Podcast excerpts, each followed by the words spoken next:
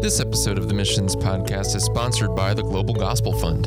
You know, here on the show, we're driven by the conviction that eternity matters, time is short, and missionaries should be free to do the work that God has called them to do. Unfortunately, too many missionaries lose precious man hours managing the logistics of moving overseas, navigating visa structures, figuring out how to educate their kids, finding insurance, and more. And people who try to go it alone in missions without an agency don't usually realize how intense some of this work can be until it's too late. The Global Gospel Fund has a solution. Each gift to the Global Gospel Fund allows ABWE to serve more than a thousand missionaries with vital ministry shaping resources, leadership, planning, care, and counseling by a team of more than 70 experts at our headquarters who know them by name, are praying for them, and are cheering them on. If you're burdened for missions this giving season but aren't sure how to best invest, the Global Gospel Fund is a great way to bless gospel focused missionaries doing real evangelism, real church planting, and real compassion work across 70 countries. Become a Global Gospel Fund partner today at abwe.org slash global gospel fund and enjoy today's show.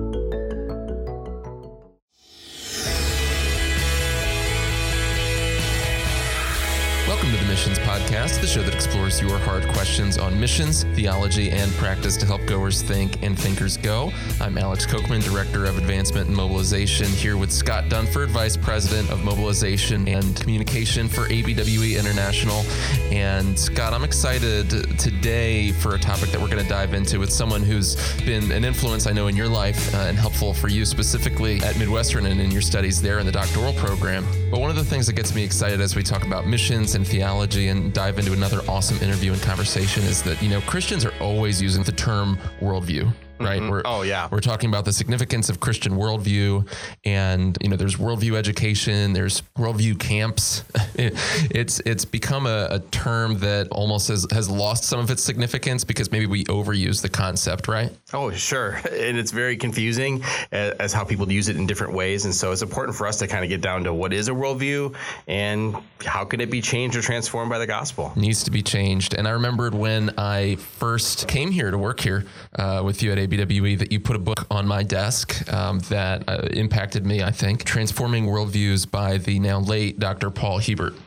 And that's a book that has been significant uh, influence for you too. You've read it how many times? At least twice. At least twice. Yeah. Yeah. Very, very important book. And I think all of his works are important. And that's why we brought in the guest we have now to talk about this topic of worldview. And so I want to introduce to you, uh, to all of our guests, uh, one of my professors. Um, that's a little intimidating for me, although I think my grades are all turned in in his classes. Um, but uh, Dr. John Mark Yeats is the Dean of Students at Midwestern Baptist Theological Seminary in Kansas City, Missouri, and of Spurgeon College, the undergraduate school of Midwestern, and he is also the associate professor of church history. Um, he holds his PhD in church history from Trinity Evangelical Divinity School, where he sat under Paul Hiebert. Uh, he also studied at Southern and Oxford and Criswell College, so he's kind of been around, experienced a lot of things, uh, but he really thinks deeply about this topic of worldview and culture. And so, Dr. Yeats, really glad to have you on the show today. Man, it's so good to join you guys for this. I'm looking forward to this conversation. Well, I am as well. Um, I enjoyed our conversations in class, which was uh, mostly uh, hearing you talk about this topic and us just kind of interacting on that level. But excited to kind of dive into this a little bit more. Before we begin the conversation, You're getting extra credit view, for your class by doing this. I or? wish I could go back and get that, but I think it's all done. but uh, that's that's probably why I waited because if this went badly, then I don't want that distracting. True. but uh, if you could just tell us a little bit about yourself, all turned in. about yourself, your family uh, your love for soccer, or whatever else you want to share with us, and then uh, we have a few questions for you about about culture and worldview. Soccer, absolutely. So, uh, I, I, again, as you mentioned already, I serve at Midwestern Baptist Theological Seminary. Uh, believed that God called me to academic ministry um, and uh, and really serving the church uh, through academics, even as a high schooler. So, I was one of those nerdy kids, even all the way back then. And uh, through encouragement of my very missions oriented parents, my dad was a church planter, they strongly encouraged me to gain global experiences at every step of the way. So everything from graduated from high school and spent eight weeks overseas uh, in Eastern Europe, which that was the summer of 91. So actually was one of the first uh, Americans to drive mm. uh, into Albania when wow. it opened up Wow. Um, all the way through spending my junior year of university at Hebrew University in Jerusalem, uh, studying uh, Jewish history and uh, and archaeology. Uh, studying at Oxford, uh, I used to work for Southwestern Baptist Theological Seminary in Fort Worth, Texas, uh, and was in charge of leading students to go overseas to take study tours, basically. So we would wrap a specific course within a context that would put us in an overseas venue, which then we would leverage that as an opportunity for mission engagement. So whether we were in North Africa looking at the rich history of Christianity there, which many people don't even know about mm. uh, that that live there, and uh, being able to when they ask why are you here, we talk about Christianity, and they say Christianity doesn't exist here, and we say oh man, this, was, this is a vibrant center of Christianity.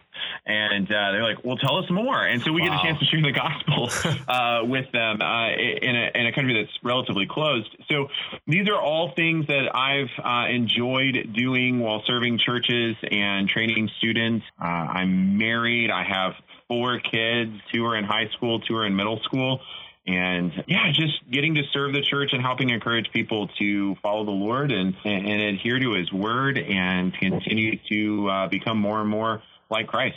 So I think our topic today is relevant whether you're serving in a church in Harrisburg or Kansas City, um, or whether you're serving around the world, and that is this this question of, of worldview. We're going to get to that in a second, but I want to step back just for a second and, and talk to you about you just get your thoughts on Paul Hiebert. So he's he's a writer that's influenced us a lot um, in our thinking about missions, but maybe a lot of people haven't heard of him. He hasn't written a lot of popular level books, yeah. um, and so so you studied under him um, and knew him at Trinity when he was still alive. Can you just tell us a little bit about him and why his works are important and why the average Christian should care about uh, the works of Dr. Hiebert? Yeah, Hiebert uh, was a fascinating, fascinating man. Uh, very gentle. Uh, just one of those individuals that you, when you spend time with him, this is someone who reflects Christ, and that that's always something you love to see in your faculty. Um, and Hiebert grew grew up on the mission field himself, so he had firsthand.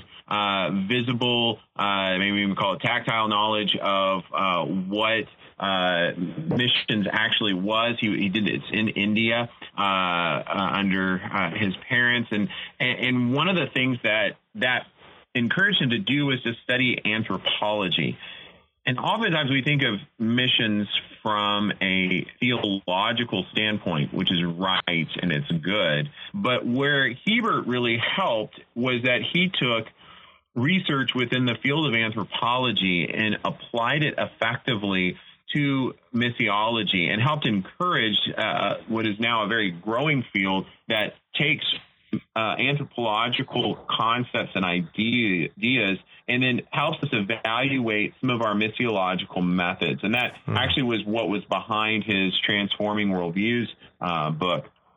Um, he taught at Fuller, he taught at TEDS, uh, at Trinity Evangelical. Uh, he, he, was just an amazing, amazingly gifted man and a gifted thinker. Uh, but the thing I loved about him most is that his, life really reflected uh, the truths of uh, Christ, and he was an encouragement to students um, continually. Uh, most of my contact came from him, not from directly in class, but from our cohorts that we had in our PhD program at TEDS, where he would uh, frequently come in and, and we would talk through uh, different missiological concepts and how they related to the different disciplines. So it was always a treat anytime that he was was there and encouraging all of us in our doctoral program to think through these ideas. Well, one of the things that uh, Hiebert does early in that particular book is define what a worldview is.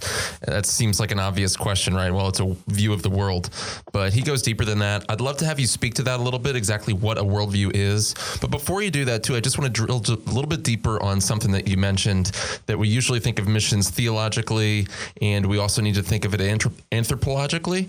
But it, you know, to, to to play devil's advocate, right? Hmm. Scripture is sufficient. You know, uh, Scripture gives us everything that we need, you know, so that the man of God would be equipped for every good work, right? Second Timothy 3 17.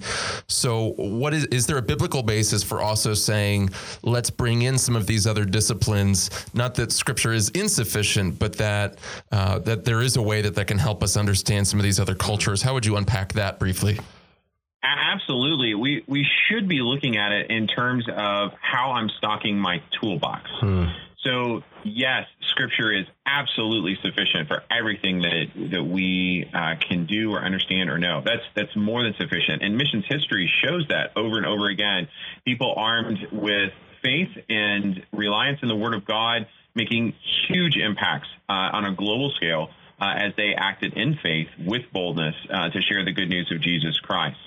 What we find is that long term effectiveness often then is also deploying specific tools uh, that that we would utilize to help us create better, longer lasting frameworks. And sometimes that may be um, utilizing some tools relating to business, or maybe that would be something that we could uh, think through as a tool uh, using in my own discipline in history, uh, using some of the tools of, uh, of the broader historical guild to be able to get at a better analysis of what was going on. Never getting rid of the spiritual or the truth of what God is doing, or, or even sidelining that, but to look at some of the deeper context that maybe we never thought about. And how could we have learned from that a little bit more? And anthropology for Dr. Hiebert was that particular tool that enables us to look in different ways at what's happening to create better patterns so that we could understand individuals and communities and the way that they understand and grapple with ideas of truth or ideas relating to who God is so that missionaries and theologians or ministers can come through and say, okay, after listening to this, I now know that I need to be able to, as Paul talks about, be all things to all men so I might win some, I now have a better understanding of how this community or this person um, might be thinking. Therefore, I can engage them more effectively with the truth of God's word. That's really helpful. And uh, especially just in understanding that all truth belongs to God. Jesus is Lord of every discipline, right? So we need to avail ourselves of all of those in the service of Scripture, but we need to also retake anthropology away from evolutionists who are studying, you know, natives as though they're subhuman, right? As we go back in history and see sometimes what's happened there, but that it's still useful information now as we look at those patterns that you're talking about. So getting back to that other question, what is a worldview? How, how do you define, and maybe how does Hiebert define what a worldview is.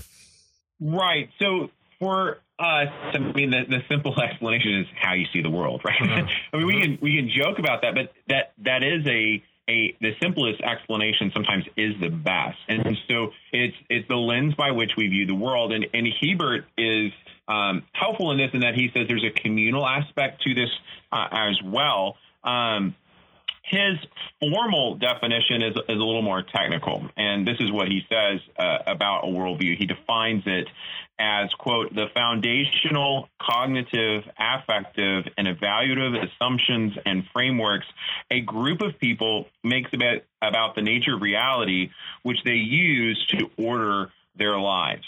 So for him, it's it's this grid by which individuals make an understanding of life.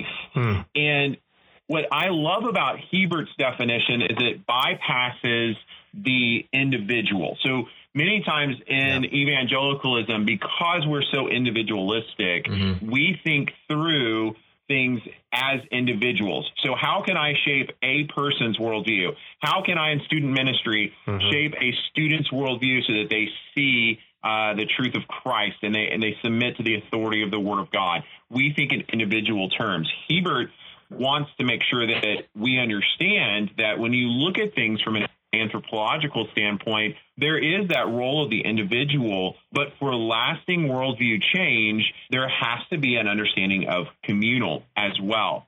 This to me is one of the more amazing pictures that uh, Hiebert really brings out. And for any of us who think about the idea of worldview, that it cannot be left just to an individual. It's best when it's understood as a communal uh, uh-huh. engagement. And I love this. When we look in the book of Acts, we do see individuals coming to faith, but we also see families coming to faith in uh-huh. Christ. We see sections of a community coming to faith in Christ. Oh, and by the way, God's plan since the foundation of the world has been the church. It's community operating together under the authority of Jesus Christ that we see a long term shaping uh, of our life. It's almost as if God designed that on purpose. Mm-hmm.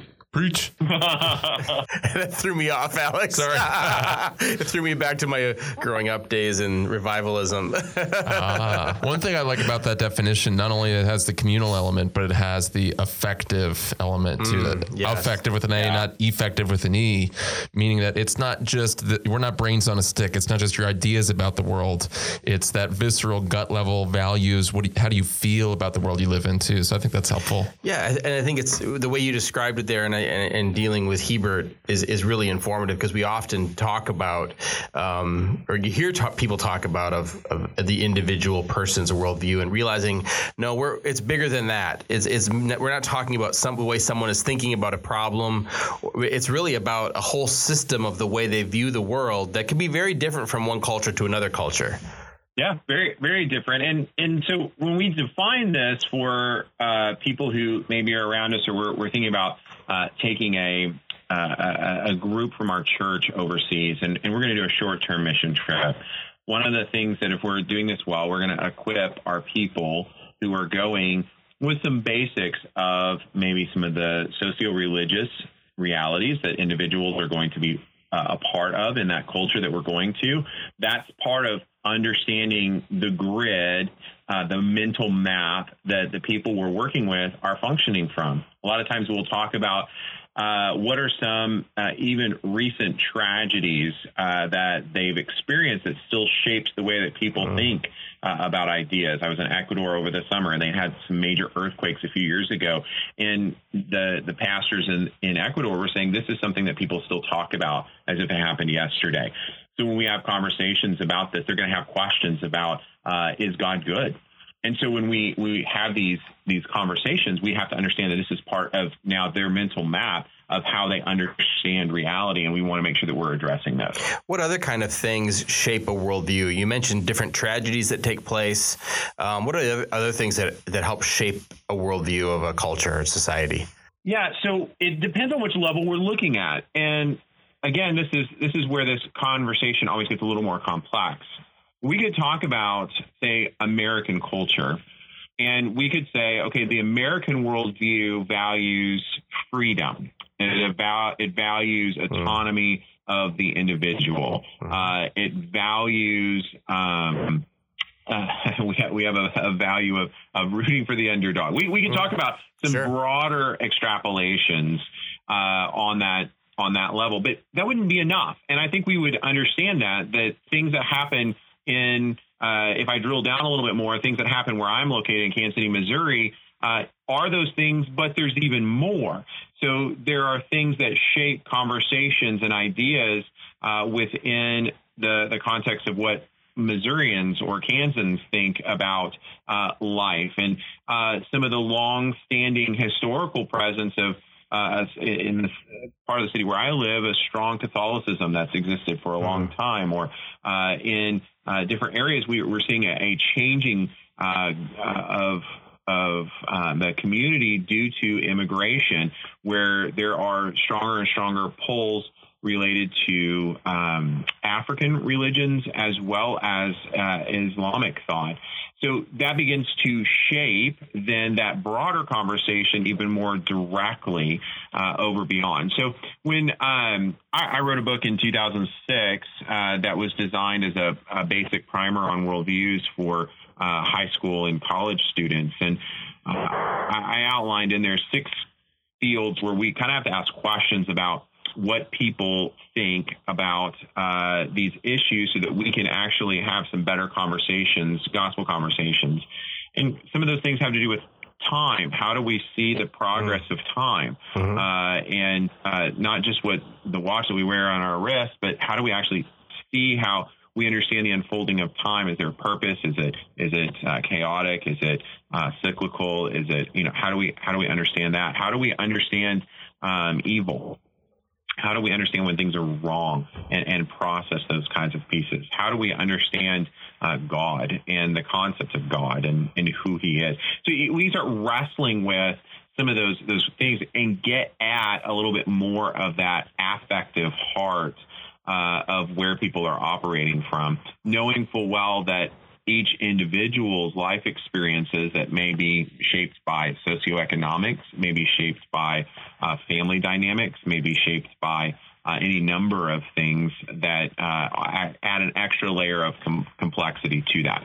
What would be an example of that? I mean, you, you mentioned time, you mentioned a couple other factors. So um, I, I, like to think about uh, this sometimes in terms of uh, uh, of socioeconomics.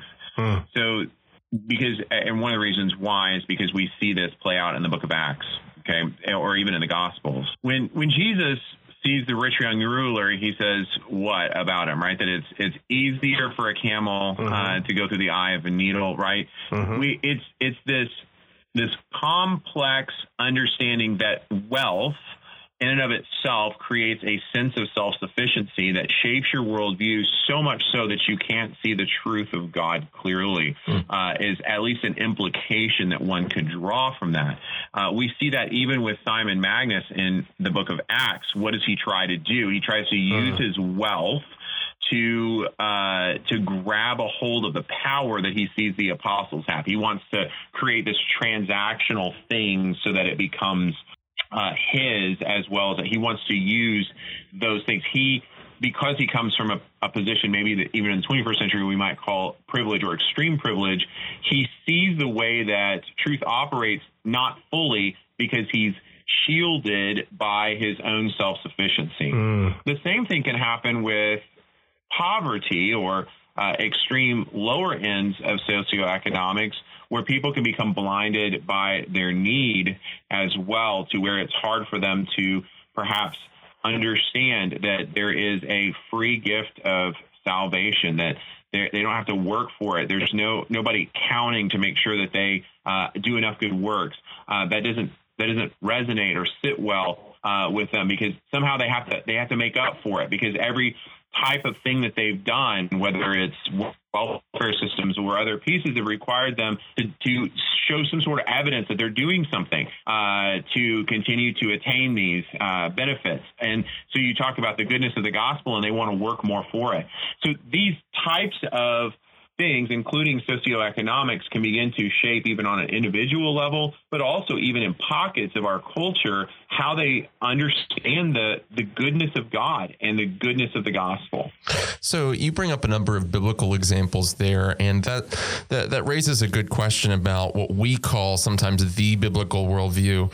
Uh, but it's interesting if you think, you know, just just like uh, Hiebert writes in this book, he doesn't just say, well, here's an Islamic worldview, here's a Christian worldview, here's a Hindu worldview. It's it's more complicated than that. There's modernism, right. postmodernism, post postmodernism, which was a new one for me. Yeah. Um, you know, there was the the tribalist or animist, um, mm-hmm. uh, traditional religion, spiritism, whatever term you want to use, their sort of worldview, and a, a, number of others that are that are broader than that. And when you think that you know the Bible was written by people over the course of fifteen hundred years in three different languages on three different continents, um, it it does sort of beg that question, which he kind of asks in the book too. You know, is there a biblical worldview? I think theologically we all want to say yes, but how do you grapple with that question? Is there a um, biblical worldview that's neat and clean cut? What does that look like? How do we apply some of that thinking to the text of Scripture? Is it just the same as an American worldview? Clearly, right? Yeah, of course. But that, uh, that is yeah. a real question, you know. But that is yeah, a real thought. Is, uh, yeah. Yeah, it's a, it's a great question, and we've seen this even through missions history. Uh, as you know, Adoniram Judson or others were going into new areas, and they were wrestling with how much do I have to expect people to come to my own culture, uh, or do I really need to give that? how much? How much do I need to uh, you know acculturate this? And and we can maybe acculturate too far, so we we want to hedge on that as well.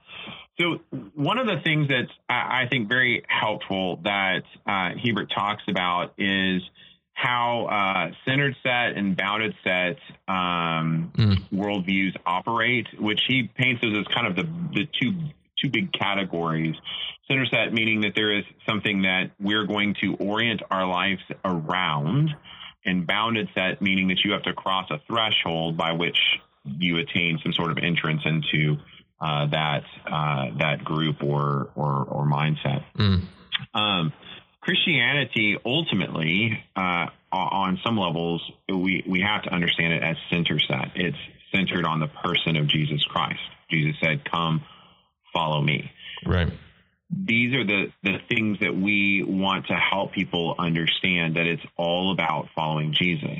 However, we also understand that Christianity has some bounded set components as well. Yeah. That we cannot move beyond uh, the authority of the Word of God, um, the understanding of God as triune. Um, these pieces, and this is where, uh, to, not to necessarily throw in another name, but Al Mohler's theological triage comes into play in a very helpful way, where we say mm. there are some things that it, it doesn't matter how we want to uh, accommodate or acculturate, if you compromise on these particular things, you actually are no longer giving individuals Christianity. You're giving them something else. Mm. And that often is uh, related to the person and character and nature of God, theology proper, uh, Christology proper, these things that the early church really wrestled with to make sure that they were uh, articulating as clearly and accurately as, as possible, uh, compromising on the very clear and plain teaching of the Word of God. So, uh, do are we as concerned if, if somebody holds to our millennial view? Uh, on, on, the mission field? Uh, not really, because that's not something that is 100% clearly spelled out in Scripture. Are we worried that someone is um, to be uh, uh, missiologically? Are we super worried that they're um, you know not understanding our hymnal? Uh, no, absolutely not. We're not worried about that. We we want to see them come to know Jesus and center their life uh, and understanding of their life around the gospel. We do not want them, though, to become syncretic with that to where we acculturate so much um, that they then take pictures in the gospel and meld it with their own worldview mm-hmm. uh, that's already existing. Jesus supplants any existing worldview. I, I, think that's really helpful, especially as you draw out the difference between a center bounded set and one that's more, you know, demarcated with, with boundaries on the outside. Uh, because yeah, we do have confessions of faith and we have standards for church membership. We have boundaries that we have to maintain. But you know, as we, we as Westerners, we want to apply that very rigid, systematic thinking to everything, and that doesn't always fit well over Scripture, which is, you know, ambiguous on some things, uh, like certain aspects of, of eschatology that you mentioned and other things like that. And it's a it's a center bounded worldview. It's it's gravitationally centered on the person of Jesus Christ, not just well, if you want to be saved, you know, here's sign at the at the bottom dotted line of this, you know, 1689 London Baptist Confession or something like that. Right. It's it's attraction to a person which also entails the whole worldview that flows out of that, which really leads into the, the title of his book, Transforming Worldviews. Mm-hmm. Uh, we talk about worldview. It's important to know the worldview of another person, especially in an evangelistic uh, encounter, so that I can anticipate some of their objections and I can I can know what sort of static there is on the line as we're talking and, and speak past that and through that. Mm-hmm. But uh, anthropologically speaking, do people change? Hmm. Biblically, we know they do, right? The new birth is a miracle. But psychologically, sociologically, uh, it seems really rare that people change. And we're called to go out into the world and change people. We're called to make disciples, right? That's a radical whole person change. So, how can a worldview be transformed? Uh, what does that even look like? So for Hiebert, it does begin with that orientation, right? How are we we moving in this this uh, direction? How are we orienting life uh, around um, really the person of Christ and his his things? And it's as we do this, this begins to take everything that we know and begin to shape that affective component where it begins to show up in our behaviors and our uh, the way that we understand and begin to work out this worldview within our uh, life. The struggle with that is uh, oftentimes for those of us who've been believers or grew up in believing families, those expectations are are in, kind of inherent in us. it looks like X, and we kind of have a picture in our mind that here's somebody who at least is acting Christianly. And the process of sanctification, though, is complex and it takes time for many individuals. So while there is this amazingly redemptive um, moment in a gospel transformation, um, sanctification is a lifetime struggle. Mm.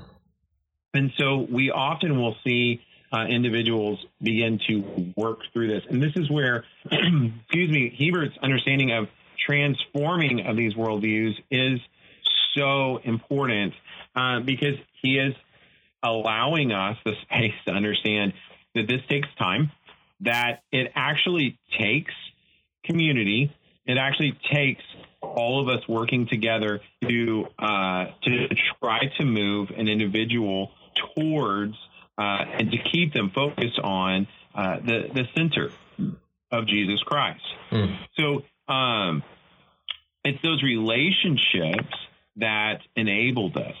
Um, so when we start seeing this, then we we see this as and what he calls, quite frankly, the fruit of the spirit.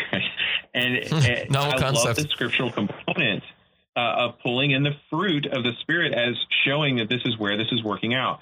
Again, shockingly, like God had an intent for this uh, and how we do this, but then we help right help them understand their space and their um, their understanding of how uh, this works in our uh, cognitive framework and moving from um, maybe not clearly understanding, but coming to a place where we have a clear understanding of what the boundaries are. Again, takes time, but mm-hmm. it's something that we would want to see begin to work out uh, in the mind as well as in the emotions and the things that we uh, we hold to firmly in the way that we judge and evaluate things and with that, on an individual uh, sense, that begins to then work itself out perpetually within a community. So as they evangelize and disciple and train and evangelize, disciple and train, that process gets repeated over and over again. So we see how how worldviews can change. One of the questions I would have for you is: a lot of times your worldview is kind of hidden to you, right? Because just the way things are. I don't question when the sun comes up in the morning. I don't I don't question whether there's um, you know some some great God behind the scenes that that's doing some kind of like there, there's not a, a turtle with a sun on his back that has to rise every morning. You know, um, we know that you know the the sun is in rotation or the Earth is in rotation around the sun, and all all of we those know, things are know affecting. That, we know that the Earth is flat. I'm just kidding. things we just assume, right? um, our worldview is just something that we just assume. We make a lot of assumptions about. Yeah, a fish so, doesn't know it's wet. So for a missionary entering into another culture, um, I can ma- I know that it's it's especially tricky when, when the worldview that, that you just come from. You know, the postmodern, post postmodern American Western worldview that's influenced by a lot of things, including Christianity, and then a Christian worldview those things are easy to get confused. So, how, how what advice would you give to a, a missionary um, or someone who's you know just in the states and trying to minister effectively from from a biblical worldview? How do you diagnose lack of uh, connection between your own worldview and biblical worldview yourself? How, how would you go about advising someone to even do a heart check on themselves to see where their own worldview maybe is not in line with the scripture? And that almost gets at Dr. Hiebert's concept of critical realism too. Yeah. So uh, if and, and, this is that I did that cognitive transformation that begins to happen. Uh, if I am consciously working and thinking and trying to apply the nature of Scripture to my heart and to my life, that is where I, I begin to walk through a perpetual process of uh, evaluation to where I'm looking at an event and I stop and I think through how did I handle myself with that? What in that actually was reflective of the gospel or what was not? So, one of the ways I've been thinking about this more particularly lately in a, in a project I'm working on right now uh, relating to discipleship, um, in the, the, the fitness community that I work out in, we have coaches who uh, perpetually are pointing out minor flaws that need to be addressed for maximal change in either the amount of weight we're lifting or the time in which it takes to do uh, to do a lift or other kinds of aspects. Small changes, but they have big impact long term. And with those small changes, they want to see a repetition of those small changes multiple times over so that we know that it's ingrained and it starts to become a part of our muscle memory. That's what we should be looking at. So as we come in as pastors, as lay leaders, as missionaries, we're coming into a culture that we know does not worship God. So what we're trying to give them is the hope of the gospel and the truth. Sometimes we can do that very clearly with with contrast. This is where this you know stands out starkly against uh, what what God actually claims, what the gospel actually claims. You're feeling hopeless. Let me show you where God, the creator of all of this, is going to give hope. Once a person comes to faith in Christ, though, discipleship is exactly that process of what happening in my gym or in with countless other people's lives through uh, some sort of coaching or, or whatever where we're making small changes and continuing to point individuals back to uh, what the the the best expression in scripture is so we begin to see them changing little by little thought by thought and bringing as paul says every thought captive. But what that does is it breeds in us hopefully a self-evaluative concept in addition to an external evaluative from our discipler. So that discipler disciplee um, understanding. So as someone who is discipling someone else, I hear them maybe use an expletive, I'm going to pull them aside and say, um, that's not good. We want to shape this. We want to make sure that we're working on the words that we say because out of our hearts is what comes out of our mouth. So what is this reflective of? So how can we wrestle with this uh, this in our hearts. This has revealed something to us about another area of our heart that isn't taken captive by the gospel. Let's let's bring this under the lordship of Christ as well. But I want to see that start happening individually in a person to where they're reading the pages of scripture and they're submitting themselves to it to where they mm. they're reading something and go, mm. "Oh my goodness, that's not me." And through the power mm-hmm. of a, an illumination of the Holy Spirit, they are understanding right then and there that this, this must change. This needs to change. This must be something that's there. So we're getting that cognitive and affective component beginning to roll through uh, from external, but also internal frameworks. And then that just cross applies no matter which um, group you're working in. Is it postmodern or modern or uh, post postmodern or whatever it is? We're we're going to uh, be able to still apply those same classic discipleship components to help people immerse themselves in what it means to truly follow Jesus. I love the use of the weightlifting um, comparison there because um, it makes sense. These numerous modifications that you're making on your form, your technique, things like that matter. And I, I love Hiebert's concept of critical realism, which is really that sweet spot that the Bible gives us where we can be objective and know that there's objective truth, but also recognize that we're limited mm. in our perspectives and we're capable of being yep. wrong because we're sinners. And so we're constantly holding up the mirror in our own hearts and we're willing to say, say that other people are wrong, other worldviews are wrong. Um, so we're able to be critical, but we're able to be realistic mm-hmm. and objective at the same time, which is, I think, what we really need in this kind of age where we're, we're swinging this, we're riding this pendulum back and forth between modernism, where it's, you know, science said it, so it must be true. You know, I think, therefore I am. And then all the way on this other side of, you know, I'm going to identify as a pony today. Um, and somewhere in the sweet spot in the middle, which is this, which is this anchored reality that, that God's word gives us us. And we could talk about this all day, but you're right. Uh, the, by by this, the power of the Holy Spirit and the Scripture worldviews do change. Dr. Yeats, thank you so much for going on this little journey with us mm-hmm. and talking about worldviews. How can people hear more from you, uh, engage with the work that you've done uh, and are continuing to do through Midwestern? Yeah, so I would love for you to uh, and your listeners to connect with what God is doing at Midwestern, and you can find all kinds of information there at mbts.edu, Midwestern Baptist Theological Seminary, mbts.edu, and you can hear all kinds of uh, things there. You can follow me on uh, Twitter or Facebook or Instagram with the same handle, JMYEATS. And that's usually the fastest way to find the most recent things that I'm uh, I'm publishing. And I used to keep up a, a blog or website, and it's my stuff gets pulled in different places, and that just gets tough to keep maintaining. So it's usually the the micro blogging on on social media that has other things in it. So mm-hmm. that's probably the easiest way. And they can find your books too. Uh, Worldviews, Think for Yourself About How You See God uh, by Nav Press. Uh, they can find that, I'm sure, on Amazon. Yep.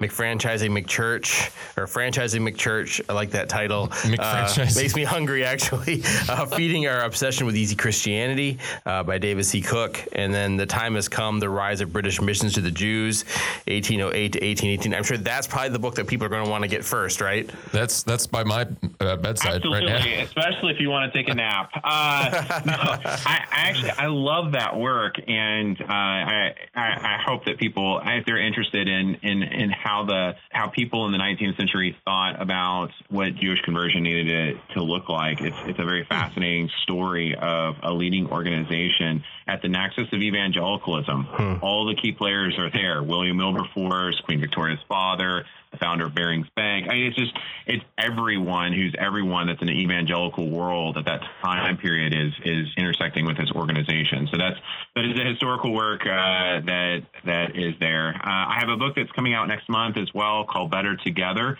um, with Rainer Publishing that uh, will be uh, talking about the cooperative program and why Baptist churches uh, need to think strategically about why we operate and do the things that we do together. Um, in, a, in a time where there's so much that's happening that that may actually tend to separate us or pull us apart. There's actually more that we should be taking a big picture look at, especially for the cause of the advancement of the gospel. Uh, so that'll be there. I love it. Looking forward to that. And when it comes out, we'll be sure to promote it here. And we'll include some of these links in the show notes. And maybe when we finish up with the recording, you can uh, talk to me about weightlifting and my issues with identifying as a pony. But thank you for joining us today, Dr. Yeats. Thanks for your time. My pleasure. If you want to get more great content on theology, missions, and practice, go to missionspodcast.com. And while you're there, make sure that you subscribe in iTunes, Google Play, or your favorite listening platform. And please make sure that you also give us an honest review and a five star rating. And don't forget to be sending your questions to alex at missionspodcast.com, along with any other ideas for future episodes. And until next time, thank you for joining us.